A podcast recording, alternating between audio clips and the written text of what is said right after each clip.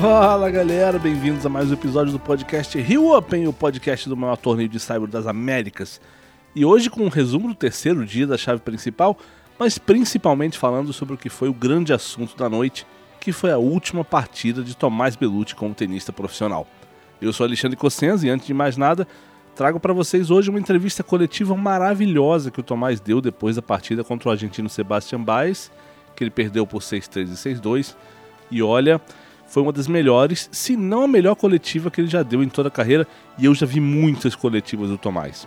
Ele falou solto, leve, sem fugir de tema delicado nenhum, riu, fez a galera rir, falou sério e falou muitas coisas importantes sobre o que ele fez, o reconhecimento que ele teve e tem, as críticas que recebeu, questões de saúde mental, tem muita coisa legal e ele merece que todos vocês ouçam o que ele disse, mas mais do que isso, vocês vão gostar muito e admirar o Tomás ainda mais depois de ouvir essa entrevista. Olha só como foi. Tomás, como é que foi o jogo, a homenagem? Era o que você esperava ou você não sabia o que esperar? Assim, eu sabia que ia ter alguma coisa, mas a gente nunca sabe como que vai ser, quais os sentimentos, quais as emoções que vão surgir naquele momento. Mas foi muito legal ter essa homenagem, de conseguir ter o último contato com a torcida e muitas palavras legais da minha família, de todos os meus amigos que tiveram comigo nesses aí quase 20 anos de circuito, e todos os meus treinadores, todos os meus amigos de circuito. Então, para mim, foi muito legal ter revivido todos esses momentos e acabar passando um filme na cabeça de todos os anos no circuito, e você acaba caindo na real que tudo passa muito rápido e que todos os momentos que eu vivi dentro da quadra foram muito especiais, e para mim hoje foi um dia muito especial e estou muito feliz de tudo que aconteceu e sei que foi o momento certo de fazer alguma outra coisa da minha vida e saiu totalmente satisfeito do que eu conquistei dentro do tênis. O tênis brasileiro hoje está mais pulverizado de ídolos, mas durante muitos anos você foi a grande referência do tênis brasileiro. Você carregou sozinho, você sustentou o tênis do país por muitos anos. Quando você falava de tênis brasileiro, você falava de Tomás Bellucci. Eu queria saber se isso claramente foi um peso, foi difícil para você na sua carreira. O que foi mais difícil para você? Foi essa responsabilidade, essa única referência durante muito tempo, ou foram os problemas físicos que você teve? Os dois são difíceis, né? Quando as pessoas colocam muita expectativa nas suas costas, você acaba sentindo isso. E quando você tem vários ídolos dentro de um país, isso acaba sendo diluído, né, entre os atletas, né? E o exemplo disso é Argentina, Espanha, Estados Unidos e entre outros países aí que tem inúmeros atletas. E no tênis aqui no Brasil sempre fui eu jogando todos os grandes lãs, às vezes um ao outro conseguindo passar o quali, às vezes um ao outro entrando no top 100 e saindo, mas sempre colocava muita expectativa em cima de mim, e isso com certeza não foi bom, de uma certa maneira que eu também me colocava muita responsabilidade de avançar nos torneios e conseguir de certa maneira retribuir essa expectativa das pessoas, né? E isso para mim não foi tão bom, de uma certa maneira, mas assim, são coisas que você, quando você chega num certo nível né, profissional, você tem que lidar com esse tipo de pressão, você tem que lidar com esse tipo de expectativa que é gerada em volta de você, né? De certa maneira, eu consegui fazer isso em muitos momentos, tanto Copa Davis aqui no Brasil, que eu tenho recordado, eu consegui jogar super bem, consegui aí levar o Brasil aí para o Grupo Mundial, tendo só praticamente um jogador top 100 e o Marcelo e o Bruno como duplistas. Então, de certa maneira, eu sinto que eu consegui retribuir para o tênis brasileiro. E sempre representando o Brasil aqui no Rio Open, no Brasil Open na época que tinha, em todos os challengers. Então, sinto que eu consegui dar minha contribuição de uma certa maneira, não foi fácil. É um peso grande que você tem que carregar, mas é uma responsabilidade que qualquer atleta tem que lidar com isso, né? Mas as lesões também é difícil. No final da minha carreira, nos últimos 4, 5 anos, eu eu vivi muito isso e comecei a sentir que eu já não tinha mais o nível que eu esperava ter. E aí foi que eu mudei a fichinha assim na cabeça e falei, cara, já não dá mais para eu fazer isso. Eu já não consigo treinar em alto rendimento, não consigo render igual esses caras estão rendendo. Dá para ver que o tênis hoje em dia é um esporte muito físico, você tem que estar... Além de ser um jogador de tênis, você tem que ser um atleta, e eu já nos últimos anos já não estava conseguindo mais ser. Então, comigo eu tinha muito claro que eu precisava fazer outra coisa, que já o meu físico já não era o suficiente para eu jogar o que eu jogava antes. Então, acho que a maioria dos atletas que acabam de jogar, né, acabam se aposentando, a maioria é por conta disso, né? Não é muito porque a gente não quer mais jogar, é porque a gente já não consegue mais jogar em alto rendimento. Então, eu acabo com esse sentimento, mas acabo feliz, assim, de tudo que eu conquistei no tênis. Tomás, aqui, primeira entrevista sua oficialmente aposentado, mas você já veio nesse processo de largar o tênis, porque não estava conseguindo mais jogar ultimamente. Eu quero saber... se já dá para você falar o que você vai sentir falta do circuito e o que definitivamente não vai sentir falta do tênis profissional. O que eu vou sentir falta é disso que eu tive hoje, né? De entrar numa quadra lotada, cheia de brasileiro e eles torcendo para mim do começo até o final. Isso eu vou sentir falta, são sensações que com certeza nenhuma outra opção eu vou conseguir... não vou conseguir replicar isso, né? Mas talvez de todo o resto, talvez eu não sinta tanta falta, assim, de horas e horas de quadra, treinando e me desgastando, e na fisioterapia, e lesão, e longe da família, longe da namorada, longe de todo mundo que realmente me importava, né? Que eu me importava. Perdi todos os aniversários de toda a minha família, de Natal, vários natais, perdi todos os réveillões praticamente. Então, são momentos que você deixa de viver com a sua família, com as pessoas que você ama e que são importantes para você, né? Isso tudo eu não acho que eu não vou sentir falta, mas são coisas que você tem que fazer para jogar em alto rendimento. Nenhum atleta de alto rendimento consegue alcançar nada se não abrir mão de tudo isso. E eu sempre fui 100% focado na minha carreira, abri mão de muitas coisas e é isso, cara. Tudo tem seus prós e seus contras, e o tênis em alto rendimento tem muitos contras, mas também tem muitos prós. E o pró é isso que eu vivi hoje, o lado financeiro, de você conseguir dar uma segurança para sua família desde muito cedo. Então, mas é isso, cara, eu acho que acabo feliz. Tomás, até pegando o gancho do que você estava falando agora há pouco, de ser o brasileiro representante, né, de carregar o tênis por um tempo, e por ter essa pressão, a sua relação com a torcida teve altos e baixos. Você acha que nos últimos anos você se sente mais reconhecido? E se agora você sente esse reconhecimento está à altura do que você fez? Você acha? Ou não tem como medir isso? Eu não sei, cara. Para mim isso talvez não seja tão relevante hoje em dia para mim, sabe? Muitas pessoas que cruzam comigo falam, pô, o pessoal não te reconhece, o pessoal não te valoriza, você foi 21 do mundo, você foi top 100 durante 10 anos, só você jogava no Brasil. E as pessoas falam isso pra mim e eu não tenho muito o que dizer, porque eu acho que o reconhecimento tem que vir de fora, não tem que vir de dentro. Eu não acho que eu tenho que vir aqui e falar, pô, eu mereço reconhecimento, ninguém me valorizava. Não acho que eu tenho que fazer isso, eu acho que tem que ser ao contrário, mas... também muita gente falou que o reconhecimento às vezes vem muito depois que o atleta aposenta, né? E às vezes depois que a gente aposenta, as pessoas olham para trás e veem tudo que eu conquistei e tudo que o quão difícil, né, fazer tudo que eu fiz, né? E isso realmente eu acho que é muito difícil, principalmente no nosso país, né? Você faz tudo sozinho aqui, ninguém te ajuda, ninguém te vem e fala, pô, tô isso aqui, vou te ajudar. No começo da minha carreira, foi os meus pais pagando minhas viagens, pagando tudo, pagando meu treinador, e passando uns baita perrengues, economizando no hotel, economizando na comida. E foi assim minha vida, cara. Eu nunca tive nada de graça.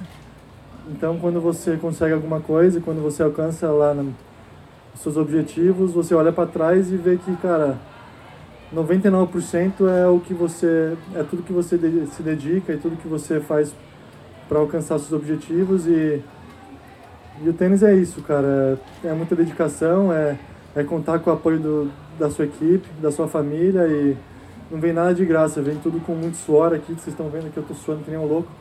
E é assim, cara, é o dia inteiro assim, o tênis é muito sacrificante, você acaba a carreira com o joelho arrebentado, com o quadril caindo aos pedaços, com o joelho torcido várias vezes, em alto rendimento é assim. Você com certeza é uma inspiração para esses jovens atletas brasileiros entrando aí no circuito e vai continuar sendo para essa molecada que sonha em chegar aí no tênis profissional. Se você hoje pudesse encontrar o Tomás Bellucci lá de 2005, começando a carreira profissional, pudesse dar 2 dicas, quais dicas seriam? 2 dicas? Acho que talvez eu não posso falar.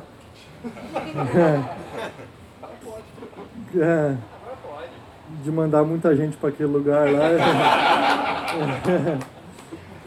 Porque eu acho que às vezes eu me importei muito pelo que os outros iam pensar de mim, iam falar de mim, e não consegui desfrutar de tudo que eu passei no tênis, sabe? Tinha muita gente que me apoiavam muito, mas tinha muita gente que também não estava nem aí para mim, e eu acho que eu deveria ter valorizado mais as pessoas que gostavam de mim e que gostavam do meu trabalho.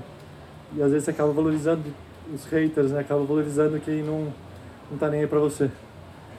E a segunda dica, eu acho que talvez é uma coisa que todo mundo fala, mas eu acho que é impossível de fazer, que é curtir um pouco mais.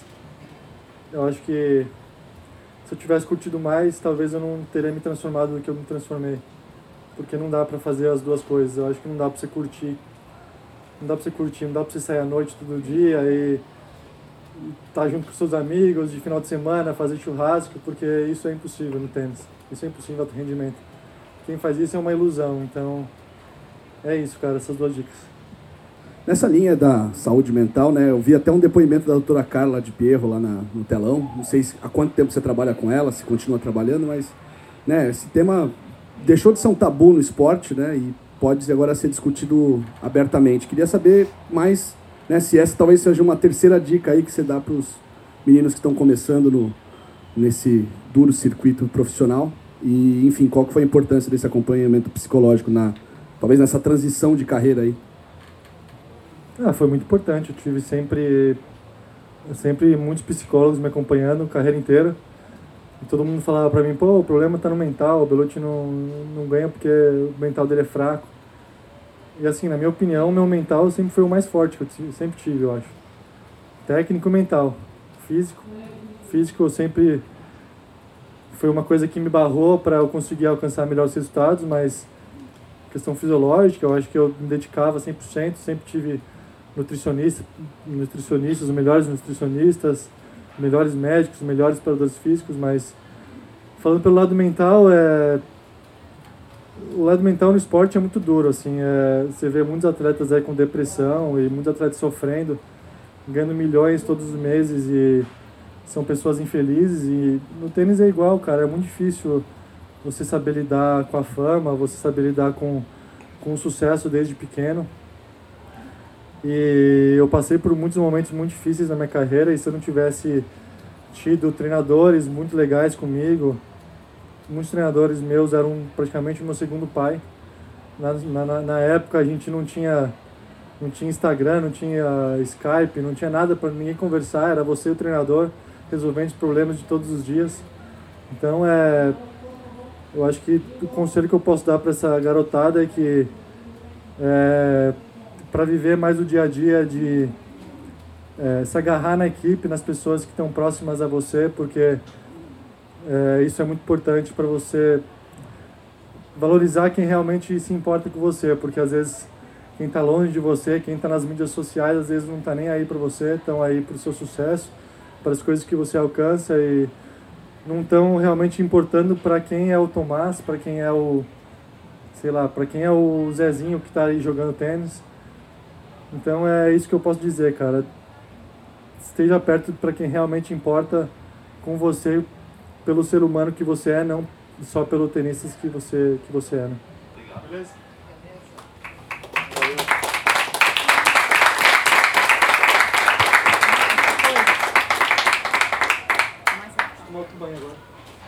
Legal, né? E o Tomás disse tudo isso vindo da quadra depois de receber uma belíssima homenagem com vídeo no telão, mensagens de vários conhecidos e pessoas relevantes do meio do tênis, público aplaudindo de pé na quadra Guga Kuerten. Foi bem bonito. Eu sou suspeito para falar porque estou aqui apresentando o podcast do torneio, mas acho que o Rio Open fez o que estava ao seu alcance para fazer uma homenagem à altura do que o Tomás representou e do que ele vai significar para sempre na história do tênis brasileiro. Pena que, falando de resultados, não foi um dia tão bom para o Brasil aqui no Jockey. Algumas derrotas, em especial, foram bem doídas.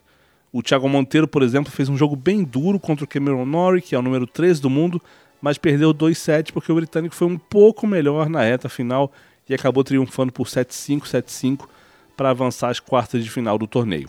Ele vai enfrentar na sequência o boliviano Hugo Dellien, que também ganhou nessa quarta-feira. Ele passou pelo eslovaco Alex Molchan, o mesmo que é treinado pelo Marian Vaida, ex-técnico do Novak Djokovic, por 1-6, 6-2 e 6-2. Antes da gente seguir em frente, vamos ouvir o que o Thiago Monteiro falou dessa partida? Foi um jogo duro, ele é um jogador extremamente sólido, acho que cometi alguns erros que custaram caro ali nesses momentos, nos momentos que eu conseguia pegar o jogo para mim, acabava que me sentia um pouco mais confiante e apressava um pouquinho mais, isso me custou alguns erros ali no 5-5 do primeiro set. Do segundo foi bem parecido, mas acho que no primeiro foi um pouco mais esse detalhe. As condições estavam bem lentas, ele estava bem sólido também, sacando bem. No início ali, 3 games que muito longos, acho que 2-1 estava 35 minutos de jogo, então foram detalhes ali do início, mas o jogo foi bem parelho, já sabia que seria uma batalha, sabia que eu teria que estar bem sólido, né? Jogo de muitos rallies, só que nos momentos importantes acabou que eu errei um pouquinho antes da hora, ele foi mais sólido, ele administrou melhor essas vantagens e sem dúvidas mereceu a vitória e conseguiu concretizar no final. O Norrie também falou sobre o jogo e destacou o equilíbrio. Bora ouvir? Yeah, I started hitting the ball really well and I got up at early break. I had a lot of chances to go up a double break and he played a pretty good game to break me at 3-2. A little bit unlucky I was to get broken there and then he played well and then I was able to at the end of the sets close it out, but I played a little bit of a tentative game at 5-4. I missed a couple of balls by nothing and that was the difference there, but I managed to play a strong game to break back again and then I served it out well. What are your expectations for the next? I'm going to have to improve a lot. I got obviously a little bit more comfortable with the conditions, so I was able to play a bit better today and it was a very hot, humid match and it was my first match at like a proper night match, so it was obviously a little bit different with under the lights, but I was able to play a pretty good match. It was a really physical match and I had to change my shorts after the first set. I was sweating so much. You have a day off. How helpful is that? It's huge, especially with such a quick turnaround from Buenos Aires. I flew in and then I was playing the next day and then I played again today, so I'm definitely going to have a light day. Tomorrow, definitely go to the beach, have a swim. I had a swim this morning, so hopefully I can do, it can help me recover. Ele disse que começou muito bem, com uma quebra de vantagem, teve chance para abrir 2 quebras de frente, mas que o Thiago jogou muito bem para quebrar de volta no 3-2, o jogo ficou 3-3, isso aí já tinha quase 1 hora de partida, foi uma partida com games muito longos e uma partida muito equilibrada. O Norrie também lembrou que ele foi meio hesitante quando sacou para o jogo no segundo set, no 5-4, ele errou umas bolas por muito pouco, mas que conseguiu quebrar de novo e fechou bem o jogo ali 7-5. E, em seguida ele disse ainda que tem que melhorar muito, mas que já está mais confortável com as condições de jogo daqui do Rio de Janeiro. Conseguiu jogar melhor nessa quarta-feira, com calor, com umidade, que foi a primeira partida devidamente noturna dele no torneio. Ele destacou que teve que trocar o short depois do primeiro set, porque estava ensopado. Agora o Norrie vai ter um dia de folga e ele comemorou isso, né? Porque ele veio direto de Buenos Aires, onde ele ficou até o domingo, jogou a final lá, perdeu para o Alcaraz, viajou para o Rio na segunda-feira, jogou na terça, jogou na quarta, e agora nessa quinta ele pretende ir para a praia, nadar um pouco, e se recuperar para estar em forma na sexta-feira para as quartas de final. Antes desse jogo entre o Norrie e o Monteiro, a gente teve também a continuação do jogo entre o Carlos Alcaraz, número 2 do mundo, e o brasileiro Matheus Alves. O Alcaraz liderava por 6-4 e 5-3, quando choveu, a partida continuou nessa quarta-feira, e o espanhol acabou fechando a partida ali rapidinho, fazendo 6-4 e 6-4. De modo geral, dá para dizer que foi uma boa apresentação do Matheus, né? Lembrando que ele tem 22 anos, é só o número 556 do mundo, então ele deixou uma boa impressão aqui, e o próprio Alcaraz falou isso. Quer ver? Bueno, la verdad que la he visto a algunos vídeos, pero no sabía mucho de él, de cómo jugaba y bueno, la verdad que me ha sorprendido para bien, ¿no? Yo creo que ha jugado a un gran nivel y yo creo que va a tener una buena carrera, ¿no? Lo único que le deseo es lo mejor y bueno, la verdad que la estoy llevando bastante bien después de 4 meses parado, pues en Argentina tuve muy buena semana y vengo aquí también con mucha confianza, ¿no? Y queriendo más, no soy un chico ni un jugador que se conforma, yo siempre quiero más y vamos a buscarlo esta semana, ¿no? Y la verdad que no me genera presión el estar peleando con Djokovic para el número 1, La verdad que me espera un año bonito, con bonitos torneos. Sí que es verdad que a lo mejor va a ser un año con un poquito de presión, que voy a defender títulos importantes y voy a tener que jugar a un gran nivel, pero como he dicho siempre, voy a cada partido pensando que tengo que disfrutar, pasármelo bien y más allá del resultado, eso es lo que espero. O Alcaraz disse que tinha visto alguns vídeos, mas não sabia como o Matheus jogava. E ele, né, Carlitos, ficou surpreso com o bom nível do Matheus. Diz que o brasileiro, né, tem tudo para ter uma boa carreira. O Alcaraz também falou que está muito bem, né, depois de 4 meses parado. Lembrando que ele não jogou o Australian Open. Ele teve uma semana muito boa na Argentina, semana passada, quando ele foi campeão. E chegou cheio de confiança no Rio Open. Ele disse também que ele não é um garoto que se conforma, que ele sempre quer mais. E que não está sentindo pressão por estar brigando pelo número 1 pelo posto de número 1 do mundo contra o Djokovic, né? Porque se ele for campeão do Rio Open, ele empata em pontos com o Djokovic. O sérvio vai ficar com o número 1 por critério de desempate, mas de qualquer maneira a briga fica aí mais acirrada. Bom, o Alcaraz disse também que espera, né, um ano legal, com um pouco de pressão para defender títulos importantes, ele que é campeão do US Open, né? E que ele vai ter que jogar num bom nível, mas vai jogar cada partida pensando em aproveitar, em curtir, antes de pensar em resultado, e é isso que ele espera para a temporada. O Matheus também falou com a imprensa depois do jogo, contou um pouco da sensação de como foi encarar o número 2 do mundo, não só na quadra, mas também vendo o Alcaraz chegar para a partida acompanhado ali de 6, 8 seguranças, uma equipe com mais 4 ou 5 pessoas, que é algo que já mostra o tamanho, né, do espanhol antes de começar a partida. E eu perguntei para ele se isso dava uma intimidada também. E vamos ver o que ele falou. Eu estava com uma sensação muito boa.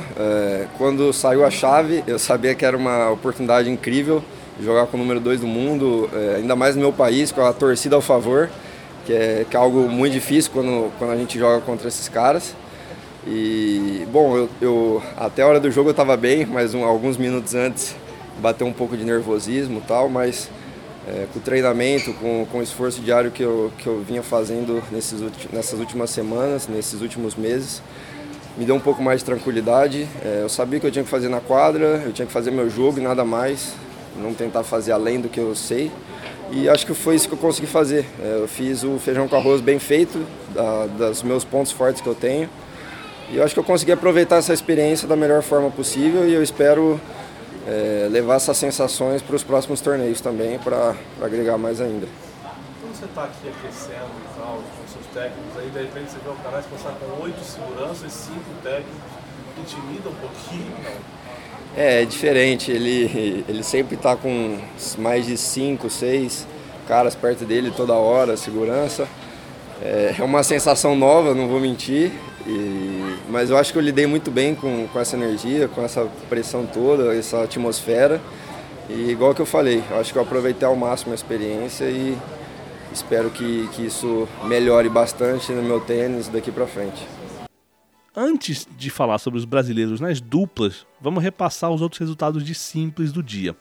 O Bernabé Zapata Miralles derrotou Jaume Munar por 6-3 e 7-5. O Dusan Lajovic eliminou Diego Schwartzman por 6-1 e 6-4, dando sequência à péssima fase do argentino. Ele ganhou um só dos últimos 13 jogos que fez. O Albert Ramos Vinolas superou o Tomás Etcheverry por 5-7, 6-4 e 6-4. E o Fábio Fognini fechou o jogo que começou, num dia antes, na terça-feira, contra o Tomás Barrios Vera por 6-2 e 6-3. E agora o italiano vai fazer um jogo muito interessante contra o Carlos Alcaraz, mas a gente já chega lá quando for falar da programação de hoje. Vamos para as duplas agora? Quem salvou o dia brasileiro foi Marcelo Melo. Ele e o colombiano Juan Sebastián Cabal derrotaram os austríacos Alexander Erler e Lucas Midler por 6-4, 3-6 e 10-7. Depois do jogo, o Marcelo falou sobre como os dois se conhecem há muito tempo, são rivais de circuito, os dois veteraníssimos, e a falta de entrosamento não foi um problema tão grande assim. E em seguida o Cabal, que já jogou muito no Brasil, mas sempre com torcida contra, porque estava sempre jogando ali contra o Marcelo ou contra o Bruno Soares, o colombiano falou sobre a sensação de finalmente ter a torcida brasileira jogando junto com ele. E foi muito legal de ver, porque no match tie-break, especialmente, ele vibrava, chamava a torcida, ele estava curtindo muito o ambiente. Vamos ouvir o que os dois falaram. Eu acho que foi uma bela vitória nossa. A gente jogou contra uma dupla muito dura, eles com certeza jogam juntos muito mais do que nós. É o primeiro torneio que a gente está jogando junto, eu jogando na esquerda, normalmente eu jogo no iguais, mas eu acho que hoje o mais importante foi a química, Juan, a gente joga o circuito contra, logicamente, milhões de vezes a gente já jogou. Então a gente entrou na quadra muito focado no que cada um tinha que fazer com a sua experiência, ao mesmo tempo tentando usar a torcida a nosso favor. Foi o que a gente fez, especialmente no Super Tie Break. Eu acho que contou muito a nosso favor, O Juan jogou muito bem nos pontos importantes. Então acho que a gente conseguiu construir um time assim, de última hora que a gente resolveu jogar, para sair ganhando um jogo desse, Eu tinha perdido para eles com o Vulcan em Viena.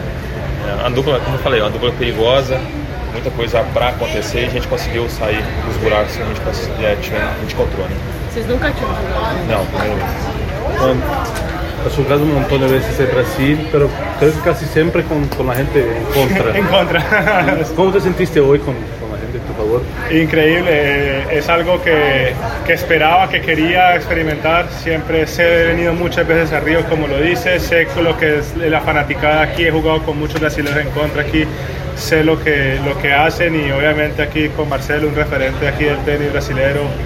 E o apoio hoje foi incrível, e era melhor esperar, e me encantam esses cenários. O Melo e o Cabal são os cabeças 2 do torneio, são uma dupla forte e agora são a única chance brasileira de título no Rio Open. Nas quartas eles vão enfrentar os argentinos Tomás Etcheverry e Diego Schwartzman, e vão ser favoritos. E eu falei que o Marcelo é o único brasileiro porque os outros 3 jogos do dia com brasileiros terminaram com derrotas, e 2 dessas derrotas foram bastante doídas. O Rafael Matos e o espanhol Davi Wenger-Nandes, que eram os cabeças de chave 1, perderam para o sérvio Nicola Ciacic e o italiano Andrea Pellegrino por 7-6, 4-6 e 11-9. E esse jogo machucou porque no primeiro tie-break, no primeiro set, o Rafa e o Davi abriram 6-0 e perderam esses 6 set-points seguidos. Acabaram perdendo mais um set-point depois, então foram 7 set-points no total. E depois no match tie-break eles perderam por 11-9, que também foi super apertado. Outra derrota que machucou foi com o gaúcho Marcelo de Moliner e o paulista Felipe Meligeni. Eles perderam para o Tomislav Birkic e o Gonçalo Escobar por 1-6, 7-5 e 13-11. E além desse match tie-break super apertado aí, os brasileiros tiveram um match point no segundo set, e 2 match points nesse match tie-break, mas não conseguiram fechar. O outro revés não foi zebra, O João Fonseca e o Matheus Alves, que herdaram uma vaga na chave depois que o Thiago Monteiro e o Tomás Bellucci desistiram, eles perderam para o Máximo Gonzalez e o Andrés Molchan da Argentina por 7-5 e 7-6. Agora, para terminar, bora ver como está a programação dessa quarta-feira. Na quadra Guga Kuerten, às 16h30, tem o espanhol Bernabé Zapata Miralles contra o argentino Francisco Cerúndolo, que está forte na briga pelo título. Na sessão noturna, que começa não antes das 19h, tem Carlos Alcaraz contra Fábio Fognini, que é o grande jogo da rodada, e em seguida tem o duelo sérvio entre o Dusan Lajovic e o Laszlo Djere. Os outros jogos de simples que completam as oitavas de final são esses aqui, ó. Na quadra 1, às 16h30, Albert Ramos Vinolas contra Daniel Galan. E logo depois, Nicolas Jarre do Chile contra Pedro Martínez, também da Espanha. E na quadra 2, tem Juan Pablo Varillas, do Peru, contra Sebastián Baez, da Argentina. Para quem vem torcer pro brasileiro, a boa é o último jogo da quadra 1, que tem Marcelo Melo e o colombiano Juan Sebastián Cabal contra os argentinos Tomás Etcheverry e Diego Schwartzman. Chance para encher a quadra 1, virar caldeirão, vai ser legal.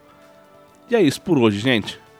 Eu sou Alexandre Cossenza e vou com vocês até o fim do torneio, diariamente no podcast Rio Open, que é o maior torneio de saibro das Américas. Aqui você fica por dentro de tudo, como aproveitar seu ingresso ao máximo, quem joga, quando joga, horários, programação, entrevistas, tudo mesmo. Então faz o seguinte, aproveita e favorita o podcast no seu player preferido para começar a receber notificações sempre que a gente publicar um episódio novo. O podcast Rio Open está no Spotify, no Apple Podcasts, na Amazon Music, no Podbean, na Deezer, no Stitcher e no Google Podcasts. Então é só escolher favoritar o podcast e ficar sempre informado sobre tudo que envolve o Rio Open. Um abraço, gente. Até a próxima.